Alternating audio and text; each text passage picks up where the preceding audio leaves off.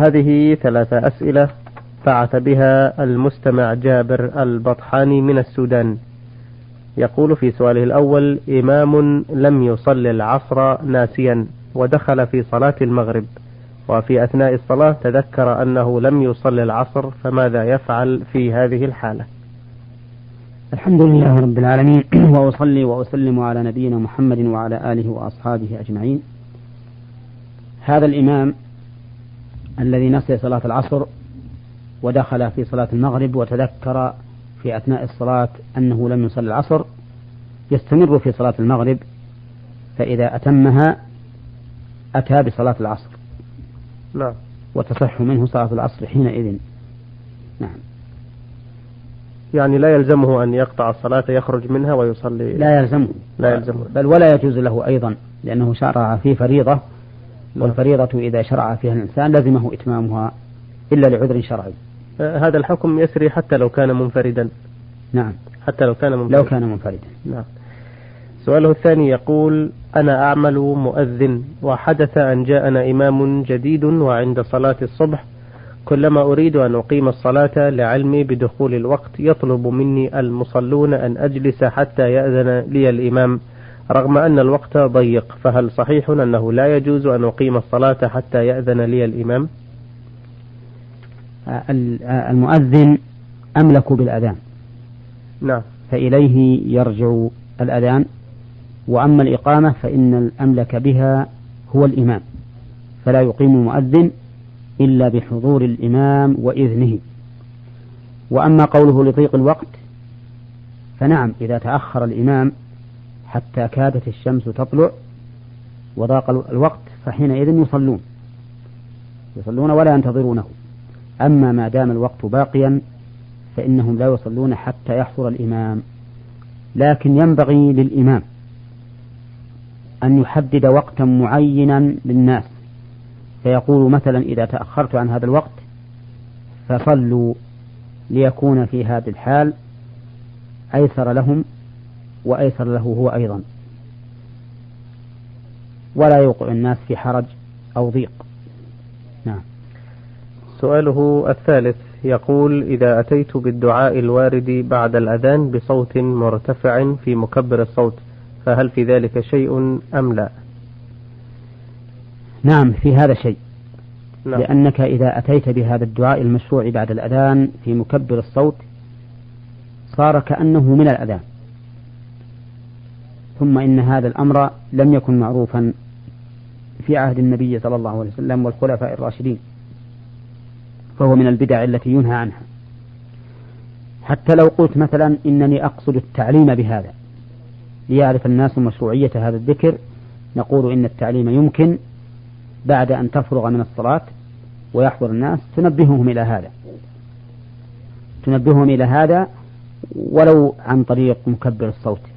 وتقول إنه ينبغي للإنسان إذا فرغ من الأذان أن يقول كذا وكذا وأما أن تصله بالأذان بحيث يظن الظان أنه منه فإن هذا من البدع. نعم. أه وهذه رسالة من المستمعة لانا عبد الله من حائل. سؤالها الأول تقول هل يجوز للبنت أن تحج عن أبيها المتوفى بعد أن حجت لنفسها؟ وماذا يشترط لذلك؟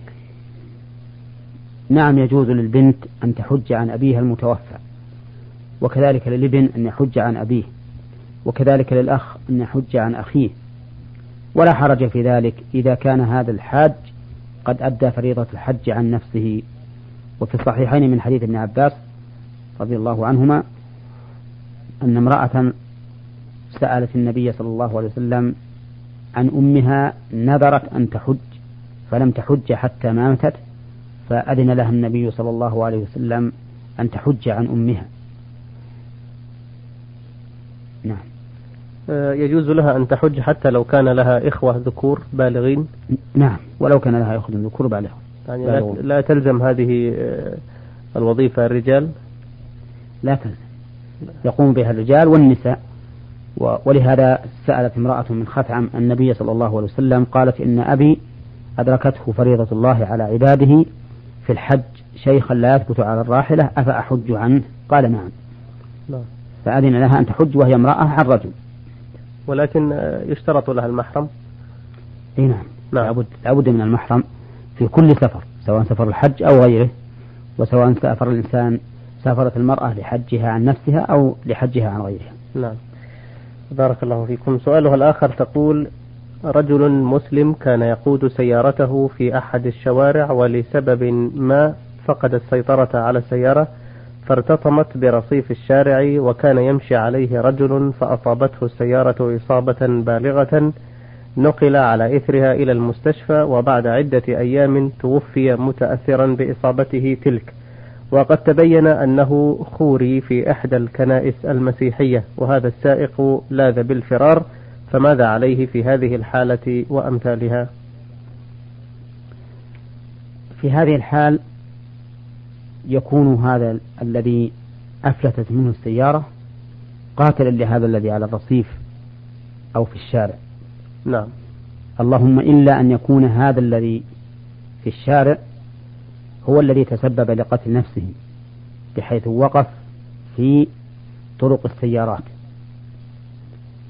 ولم يشع ولم يكن في مكان يتبين للقائد لقائد السيارة قبل الوصول إليه نعم في هذه الحالة مثل كان نعم. مثل لو أن إنسانا يسير في خط مستقيم وعليه شوارع نافذة فخرج أحد من هذه الشوارع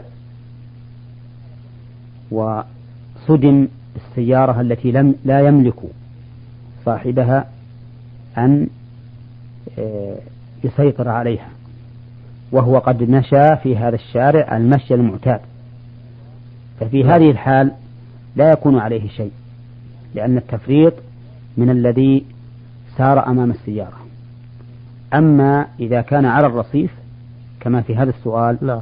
فإنه لا شك أن الجناية آه، أنه لا جناية منه أي لا جناية من هذا الذي صدم نعم. لأنه على المكان المقرر له. وعلى هذا الرجل أن يقوم أن يسلم الدية إلى أهله ولكن الدية في هذه الحال تكون على عاقلة القاتل. لأن قتل الخطأ تكون فيه الدية على العاقلة كما جاء به الحديث عن النبي صلى الله عليه وسلم. فرق الديانة لا يؤثر؟ لا يؤثر فرق الديانة, فرق الديانة لأن هذا الرجل معصوم معصوم الدم. أما لو كان غير معصوم لو كان حربيا لكان هدرا. نعم. فإذا كان معصوما فإن له ديته له, له ديته والدية معلومة عند أهل العلم. نعم. نعم. إذا هذا السائق الفار عليه أن يسلم نفسه ويدفع الدية لأهل هذا نعم نعم. المقتول. أي نعم. كما أن عليه أيضا آه، أن يصوم شهرين متتابعين. لقوله تعالى وإن كان قوم من قوم بينكم وبينهم ميثاق فدية مسلمة إلى أهله وتحرير رقبة مؤمنة. نعم. نعم. آه هذه رسالة من المستمع ألف صاد عين قاف من جدة. يقول من مدة حوالي ثمان سنوات تقريبا حدث مني ظهار على زوجتي الموجودة معي حاليا وبفعل الشيطان والغضب قلت لها هي كأمي وذهبت إلى أحد العلماء المشهود لهم بالإيمان وأفهمته القصة وأفهمني أنه يجب علي كفارة ظهار المذكورة في القرآن الكريم وهي عتق رقبة أو صيام شهرين متتابعين أو إطعام ستين مسكينا. ولأنني رجل فقير في تلك السنة لا أملك ما أنفق به على ستين مسكينا ولعدم استطاعتي على عتق رقبة وعدم استطاعتي على صيام شهرين متتابعين فقد واقعت زوجتي طيلة هذه المدة ورزقت منها بأطفال خمسة ذكور وإناث مع العلم أنني شاب أصلي وأصوم ومتعلم نسبيا. إلى أنني هذه الأيام أعيش في خوف وذعر شديد وأخشى أن يكون ذلك من غضب الله علي بأسباب ذلك الظهار. وأذكر أنه بعد يومين من معاشرة زوجتي اشتريت عدد ستين رغيفا ووزعتها على الجيران فما الذي أعمله حتى أرضي الله سبحانه وتعالى علي؟ فأنا أعيش حياة اليأس والندم على ما فرطت في جنب الله ويعلم الله تعالى كم أنا خائف ومذعور. فأرجو إرشادي إلى عمل يريحني ويرضي ضميري وفقكم الله لما فيه الخير. ليس عليك شيء بالنسبة لإتيانك أهل أهلك قبل أن تكفر ما دمت كنت معسرا. نعم. بل إن كثيرا من أهل العلم يرون أنه يجوز أن يأتي الرجل أهله إذا كان الواجب عليه الإطعام لعدم استطاعته الصوم وعدم وجوده الرقبة. لأن الله تعالى قال فمن لم يستطع فإطعام ستين مسكينا ولم يقل من قبل أن يتماسى فدل هذا على أنه متى كانت الكفارة الإطعام فإنه يجوز أن يمس زوجته قبل أن يطعم. ثم إنك ذكرت عن نفسك أنك فقير لكن يبقى النظر هل ستون رغيفا التي أطعمتها أطعمتها الجيران. هل هي تكفي لإطعام ستين مسكينا؟ وهل الجيران في ذلك الوقت من المساكين؟ هذه مسألة ينبغي أن تتحقق منها. فإن كان الأمر قد صادف محله وأن هذه الأرغفة تكفي لإطعام هؤلاء الستين وأن هؤلاء الستين كانوا مساكين فإن ذمتك برئت. وإن لم يكن الأمر كذلك فإن الأحوط في حقك أن تطعم الآن ستين مسكينا. نعم. آه، في حالة الإعسار عن الإطعام أو العتق وفي حالة العجز عن الصيام هل يبقى هذا دينا في ذمة الشخص إلى القدرة على أحد هذه الأشياء؟ هذه المسألة فيها خلاف بين أهل العلم نعم. وهي هل تسقط الكفارة بالعجز أو لا تسقط؟ والصحيح أنها تسقط بالعجز. لكن الذي فهمته من سؤال السائل حيث إنه أخرج ستين رغيفا في خلال يومين أو ثلاثة أنه كان واجدا. نعم. أنه كان واجدا وعلى هذا فالاحتياط كما قلت له قبل قليل أن يبرئ نفسه ذمته بإطعام الستين مسكينا الآن. جزاكم الله خيرا. هذان سؤالان بعثت بهما الأخت سعدية كنزاري من الأفلاج.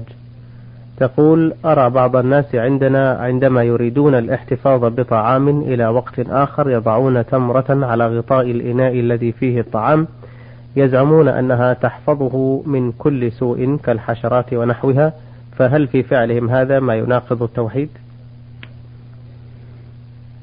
هذا الفعل وهو وضع التمر على الطعام لئلا تصيبه الحشرات هذا لا أصل له ولا أعلم له أصلا من الشرع ولا أصلا من الواقع.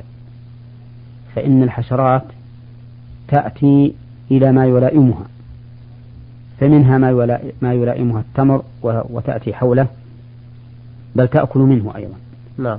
ومنها ما يلائمها الدسم فتأتي إليه وتطعم منه. ولا أصل لهذا الذي يفعل. وإذا لم يكن له أصل من الشرع ولا من الواقع فإنه لا ينبغي للإنسان أن يفعله لأنه مبني على مجرد أوهام وخيالات لا حقيقة لها. سؤالها الثاني تقول هل يجوز لخطيب الجمعة أن يخطب بغير اللغة العربية إذا كان مستمعوه غير عرب لكي يفهموا ما يرشدهم إليه؟ أم لا تجوز الخطبة إلا باللغة العربية مهما كانت لغة المستمعين؟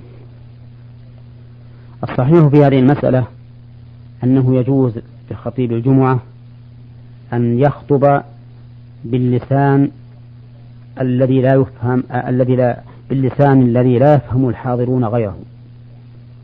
فإذا كان هؤلاء القوم ليسوا بعرب ولا يعرفون اللغة العربية فإنه يخطب بلسانهم لأن هذا هو وسيلة البيان لهم.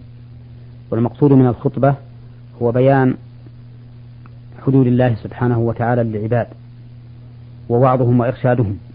إلا أن الآيات القرآنية يجب أن تكون باللغة العربية ثم تفسر بلغة القوم. يدل على أنه يخطب بلسان القوم ولغتهم قوله تعالى وما أرسلنا من رسول إلا بلسان قومه ليبين لهم. فبين الله تعالى أن وسيلة البيان إنما تكون باللسان الذي يفهمه المخاطبون. فعلى هذا له أن يخطب باللسان غير العربي. إلا إذا تلا آية فإنه لا بد أن تكون باللسان العربي الذي جاء به القرآن ثم بعد ذلك تفسر لهؤلاء القوم بلغتهم. نعم. بارك الله فيكم. هذا سؤال من المستمع عين ألف ألف من الدمام. يقول أنا أعمل بالمملكة من مدة ست سنوات وكل ما أتحصل عليه من مال أرسله لوالدي بمصر وقام والدي بشراء قطعة من الأرض الزراعية من المبالغ التي أرسلها له وبتشجيع مني مع العلم أننا ثمانية إخوة خمس بنات وثلاثة بنين وقام والدي بتسجيل الأرض المشتراة باسمه هو. فأرجو الإفادة عما إذا كان لي حق في مطالبتي لوالدي في أن يسجل الأرض أو بعضا منها باسمي علما بأن أخواتي البنات كلهن متزوجات والبنين صغار وهي مشتراة من المال الذي بعثته له. سؤالك أيها الأخ عن هذا المال الذي ترسله إلى والدك واشترى الأرض بتشجيع منك وسجلها باسمه. نقول لك إنه لا حق لك في المطالبة أن أن تسجل هذه الأرض أو بعض منها باسمك. لأن المال الذي تبعث به إلى والدك يأخذه بنية أنه له فهو ملكه.